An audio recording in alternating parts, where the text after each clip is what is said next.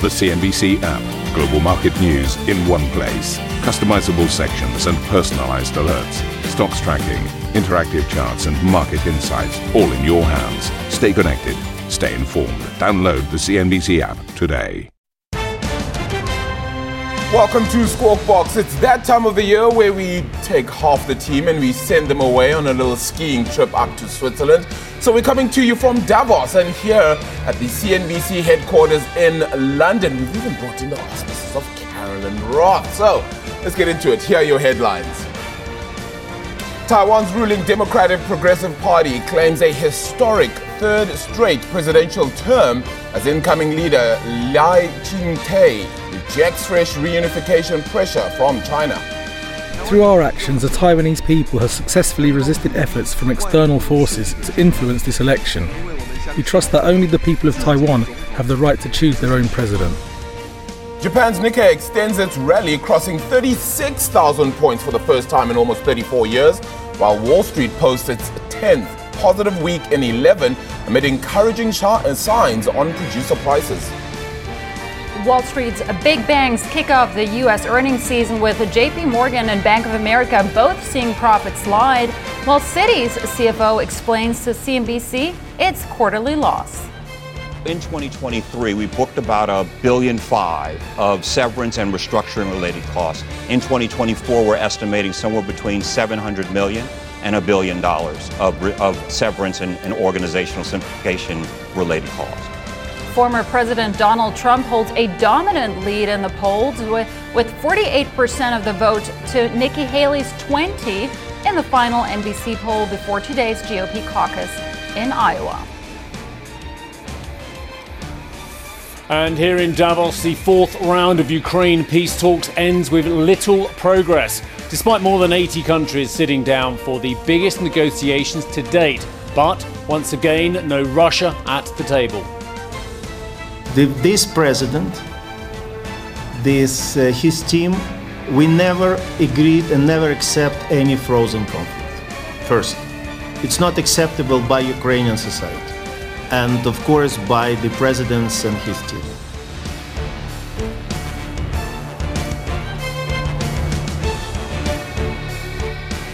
Good morning, everyone. You're watching Squawk Box. Let's get straight to our top story. Taiwan's ruling Democratic Progressive Party has won an unprecedented third straight presidential term.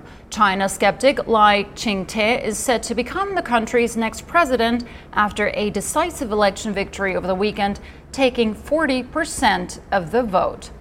China has criticized global leaders who have congratulated Lai, accusing them of, quote, interfering in China's internal affairs. Emily has been following the fallout from Taipei. Emily, walk us through the reactions and all the ramifications. Uh, Carolin, a very good morning your side. A good afternoon from uh, Taipei here. We are just outside the presidential office building after what has been a very eventful weekend here. On the back of the elections, the presidential as well as the parliament, giving the ruling DPP a third term in office. But we also know that uh, the DPP has lost the majority in lawmaking. Just want to bring you up to speed in some breaking news here. Uh, we are seeing that Nauru, this is the Pacific Pacific Island has now ended its diplomatic relations with Taiwan. Uh, so that brings to 12 the number of countries that recognize or have diplomatic relations with the island here. The Ministry of Foreign Affairs will be holding a press conference at 2:15 local time. Uh, so that's in about 10, 5 or 10 minutes from now. It is it is not known whether or not that press conference is related to that. Uh, so we are going to be watching the developments there. Uh, in response to the weekend's elections, uh, China says uh, Taiwan is China's Taiwan, and nobody can stop the general trend that the motherland will eventually be reunified and e- inevitably be reunified. Uh, we have the United States. Uh, this is also something very new. just arriving last night, a top delegation of former U.S. executives coming for a post election talk. They've already met with the president elect Lai Ching-te as well as the incoming vice president Hsiao Kim. Uh, following this meeting, we have the U.S. side saying that the delegation expressed congratulations on behalf of the American people accomplishing another democratic election. Lai Ching-te, on his part, saying that the Taiwan people use their votes to demonstrate to the international community Taiwan's firm belief in democracy and freedom. Sending heavyweight delegations to Taiwan immediately after the election show the U.S.'s strong support for Taiwan's democracy and highlighting the solid friendship between Taiwan and the United States. Uh, currently, Taiwan is the world's Taiwan, they say, and they will continue to safeguard peace and stability across the Taiwan Strait. So, just recapping the, this weekend's events, uh, as we mentioned, the DPP uh, will hold on to the presidential office. Lai Ching-te will be inaugurated on May the 20th. So, still a few more months to go in his work as the current vice president before he takes the top job. Just to break down the votes, though, he only garnered 40% of the total votes. Uh, so the majority went to the opposition. That was split between the KMT and the TPP. Voter turnout was 71%, and uh, it's going to be, it remains to be seen how Lai is going to be putting through his policies, approving his spending plans in a parliament that he does not hold a majority in. Uh, but Lai did win a comfortable margin. So, uh, the risks, of course, uh, the U.S. China relations, the cross-strait relations, uh, those are all expected to remain. Uh, so with that, we have the Taiwan markets closing the day just fractionally higher because the election result did come in line with market expectation. Reporting to you live, um, before I go, we did of course have some uh, comments coming through from the incoming president-elect in his victory speech. He said that this was achieving victory for democracy. Let's listen in to some of that. As one of the first and most highly anticipated elections of 2024, Taiwan has achieved a victory for the community of democracies. We are telling the international community that between democracy and authoritarianism, we will stand on the side of democracy. The Republic of China Taiwan will continue to walk side by side with democracies from around the world. Emily, thank you so much for that analysis. Let's get more insight with David Roche, global strategist at Independent Strategy. David, always a pleasure speaking with you. This was Beijing's least preferred outcome and candidate. Key question is how will Beijing react? I think the first reaction of Beijing will be to lie low and not to provoke things. But that does not mean that uh, Beijing's policies has changed. Uh, if you look at what this election does, it tells you quite clearly there is absolutely no support in Taiwan for reunification with China. And that would not uh, be possible. So the second thing is that China, in particular, Xi, has said on two occasions since the beginning, uh, late last year, that uh, reunification is inevitable. And if it's not achieved by diplomatic means, it will be achieved by military means. And the third thing is that Xi always puts the party, the dominance of the party, ahead of anything to do with economics, as he did in Hong Kong and as he will do on this issue. So the markets will take this with equanimity, but the outcome will not be in any way calm uh, because you basically have Taiwan on a collision course with uh, China, and the timing of that crisis, which will probably be military, will be determined by many things, including, for example, Donald Trump, which we were talking about a minute ago, won the US election, if there was some form of chaos in the United States, don't forget that creates an opportunity for Xi to do something about Taiwan. So, David, basically, you're implying that the markets at this point in time, this Monday afternoon, they're way too sanguine about the outcome, given that you're, you seem to be saying it won't be the status quo. There will be an intensification of this conflict. Yes, and I'm saying that because the status quo in China has changed is progressing towards an outcome to the problem of Taiwan by diplomacy or by military means. And what this election tells you in all of its ramifications, including the uh, the split of the vote in the Legislative Yuan, is that China, Taiwan is now a mature, uh, sovereign, democratic state, uh, and that that is not something that China will accept. For China, that is separatism. So that's why you're running towards a bigger crisis. The markets don't see it that way, of course, because the markets are governed by the belief that money buys everything. And therefore, if you look at TSMC or you look at Foxconn, Uh, you see huge global corporations of global significance when it comes to the economy, and the market assumes that that can never be upset. Upsetting those companies uh, would actually be uh, too disruptive, and that that is really what controls politics. But that is wrong. That is just simply a wrong view. Xi puts politics way ahead of economics. Always has, always has said so, and has always done so. Yeah, David, good morning to you then. So, what does that make, or what does that mean then for uh, Lai Ching-te's uh, sort of policies? I mean, does he have to moderate those somewhat? Considering as well, on the other side of this, let's remember that he may have won 40%, but he only has 51% of the 51 uh, seats in that parliament, meaning that the TPP then become the kingmakers here. So it could go either way, and sometimes he needs to moderate uh, how he, he views his policies. Look, to deliver on his policies, he has to reduce the dependence of the, China, of the Taiwanese economy on China. I mean, uh, uh, 200 billion worth of investment in China, uh, oh, well over 40% of exports going to China, is not exactly the sort of recipe you want to have if you wanted to want to move towards a greater degree of independence or sovereignty or whatever you want to call it. So he has to address this economic need, need uh, and it'll take a long time.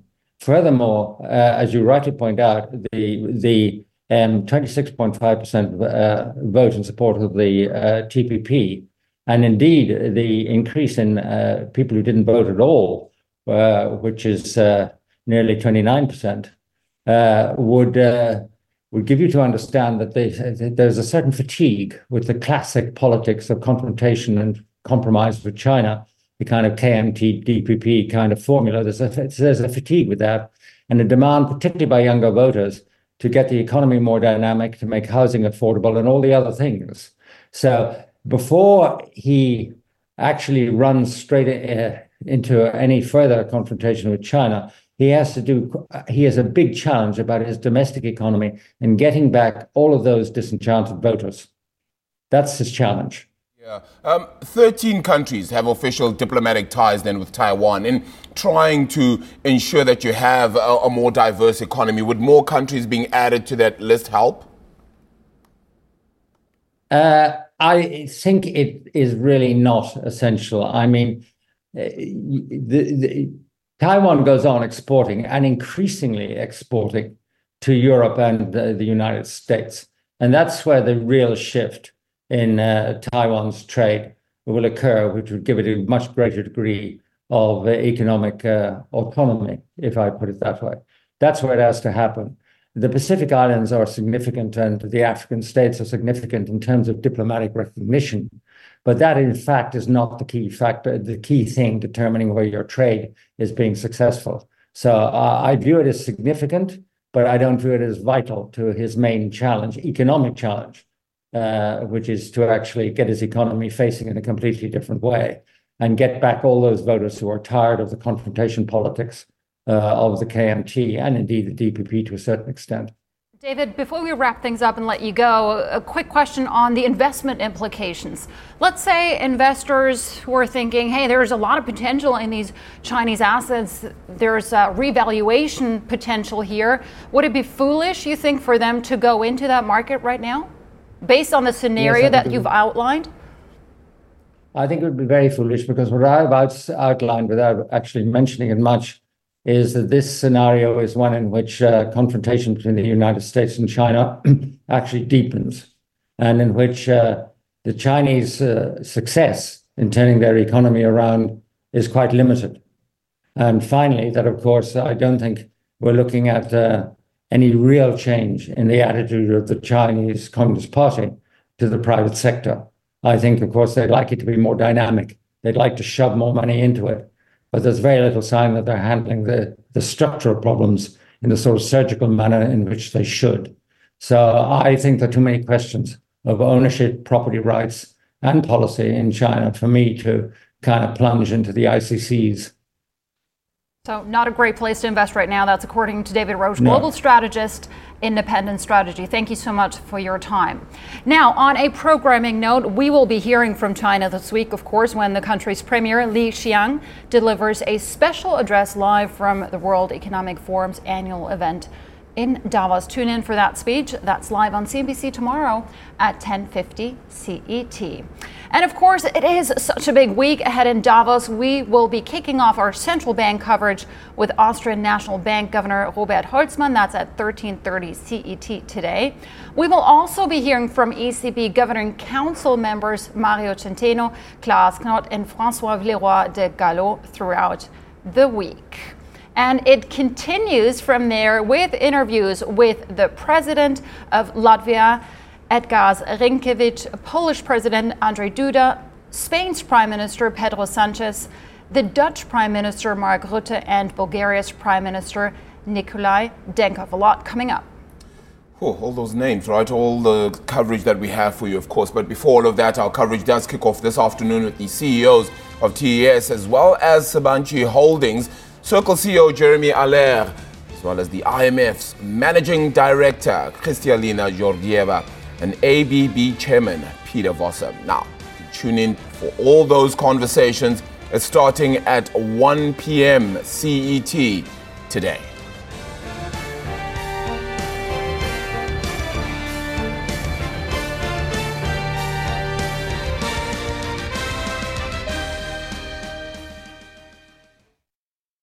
Ambition to me is about doing better. I think ambition creates a pathway. The best advice I can give someone starting off a career is don't have a career, have lots of careers, try loads of different things. Talk to people and put your ambition out there. I don't feel that I've hit peak ambition because it's a learning journey. CNBC is where ambition meets opportunity. What does living ambitiously mean to you? Hear it from our CNBC anchors, reporters, and global business leaders on CNBC.com.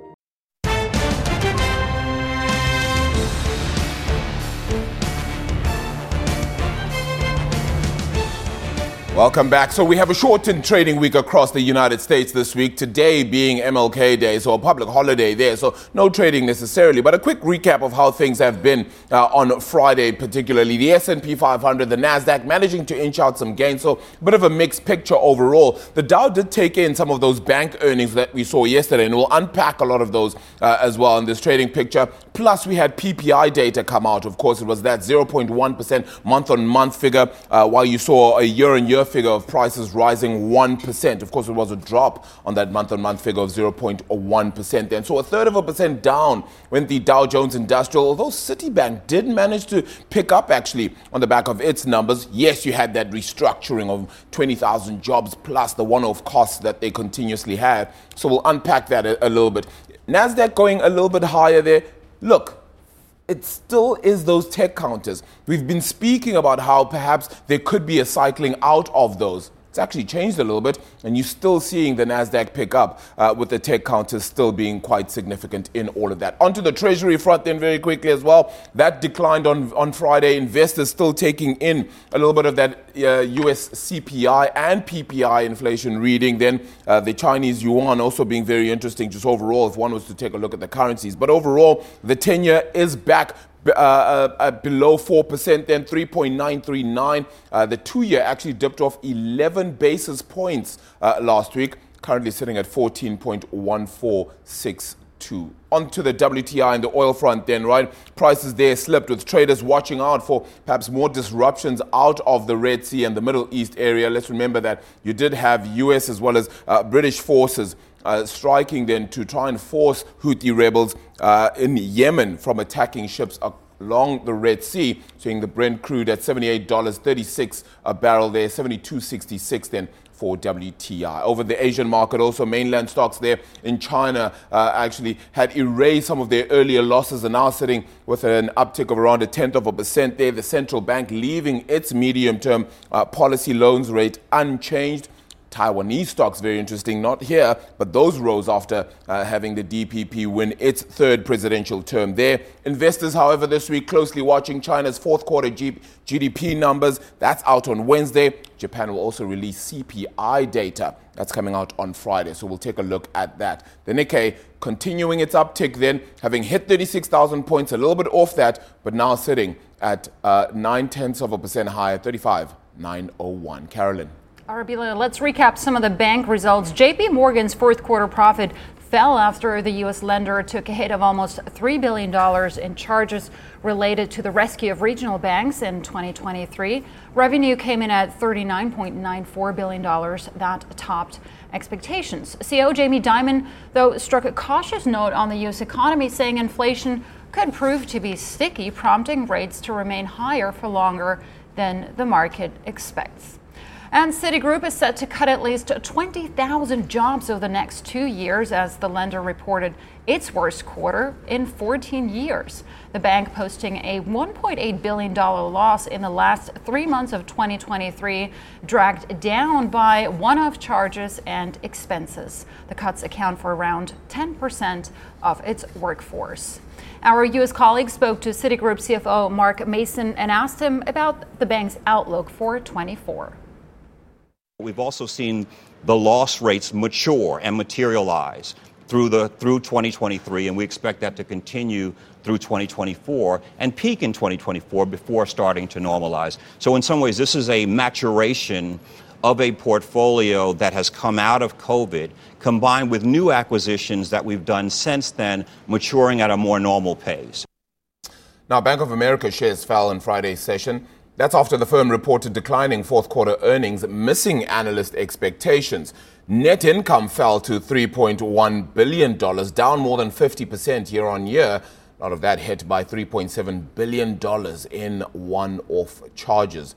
On the other side, you had Wells Fargo posting a higher than expected fourth quarter profit. That's as the bank focused its efforts on cost cutting. However, the lender warned that its net interest income could fall up to 9% this year potential rate cuts put pressure on the bank. A little bit more of an analysis on this one. Filippo Alloatti is the head of financials then at Federated Hermes. Filippo, thank you so much for the time. Appreciate it. Feels like a lot of noise came out of this as well. There was so many different aspects. Look, overall, JP Morgan, Bank of America, Wells Fargo, and Citi, actually they all earned $104 billion in 2023. That's up 11%. One would think that's a good news picture overall here, but I guess the devil's in the detail because that's the part you, we should have been watching out for, right?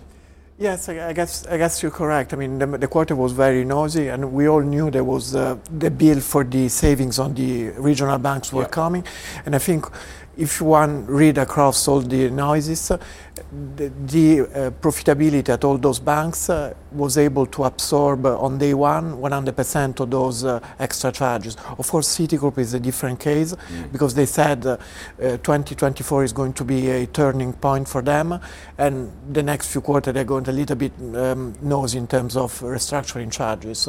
Yeah, it, it doesn't seem like the market loved, however, the JP Morgan story overall. Yes, the health of the consumer seems to be going well. Jamie Dimon is speaking about how there's a, a certain sense of moderation, perhaps that will uh, come forward then from the consumer as well this year.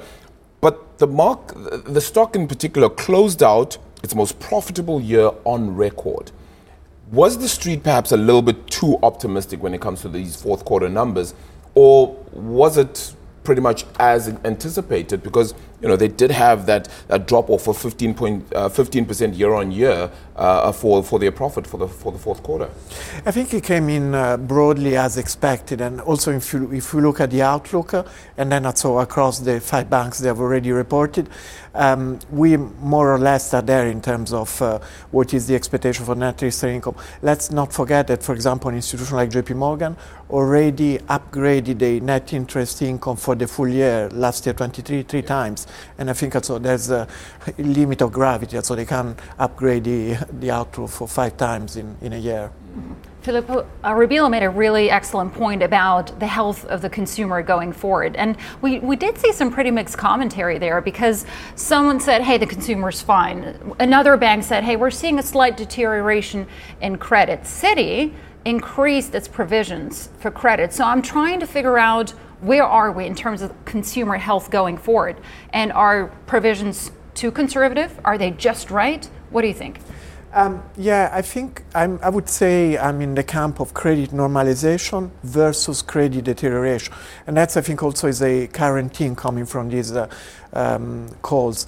Um, I think the consumer will be deteriorating from here, and that's I think is pretty low base because uh, it's been uh, holding up quite greatly. And then the second, uh, and that's the point I was making early, the inherent profitability of these banks is such they can absorb a deterioration in the credit outlook. And I think so we'll see possibly this is going to be the topic for 24. We'll see a switch from been obsessed and focused on interest rate, maybe to focus a bit more on the credit. And I think also credit can be a differentiating factor in the sense that some of the banks will be hit more and I think mostly in the, if you want, so the monoline, the specialist lender, the banks, the institution, they are more focused on the so-called subprime, even though not many people now call it subprime nowadays. And that's the banks, they're more diversified, then have other levers they can pull and they can navigate this uh, uh, potentially tricky outlook for the consumer. Mm-hmm. There are so many factors coming together for these banks globally, not just in the US. It's credit, it's net interest margins. Obviously, rates are going to come down, so that's going to might be putting some pressure on profitability. But I do want to talk about the elephant in the room as rates are coming down, deal activity. Is it going to go back up because everyone's waiting for it, especially the private equity companies who are waiting to, to flood the banks with their deals? Uh, when do we see an uptick in M&A and ECM? Yeah, that's that's a very uh, tricky one, Carolin, because on one side, so we have very strong equity capital markets, and if you look at Q4, that was uh, extraordinary to some extent. But at the same time, so we have multi-year lows of IPOs, very modest uh, corporate finance activities. So you would think at some point in time, so the CFOs and the CEOs of the different industrial company will say, okay tricky economy, but at the same time, so there is confidence in the market. So let's pull the trigger and let's announce this. And to be fair, we have seen some huge uh, M&A, especially if you think U.S. energy. All the major taking up these uh, shale players, they are 60, 70 billion dollar deals. So whether those become the sort of snowballs uh, and then we see more of this deal remain to be seen from the bank's perspective, they've been very cautious. They, they're saying there is a pipeline which is building up, but at the same time, I think, and that's the right things to do. They, uh, uh, since that's all, they've been wrong in inverted commas so, so many quarters, they say, okay, if the, the pipeline does not materialize, then we'll have to take some action, especially in cost cut. Not only Citigroup, but also I expect the Goldman and the Morgan Stanley of this world. If the pipeline doesn't build up, then probably there is some uh, chopping to do in the IBD divisions. Thank you for listening to Squawk Box Europe Express. For more market moving news, you can head to CNBC.com or join us again on the show with me, Steve Sedgwick, and Karen Tso, weekdays on CNBC.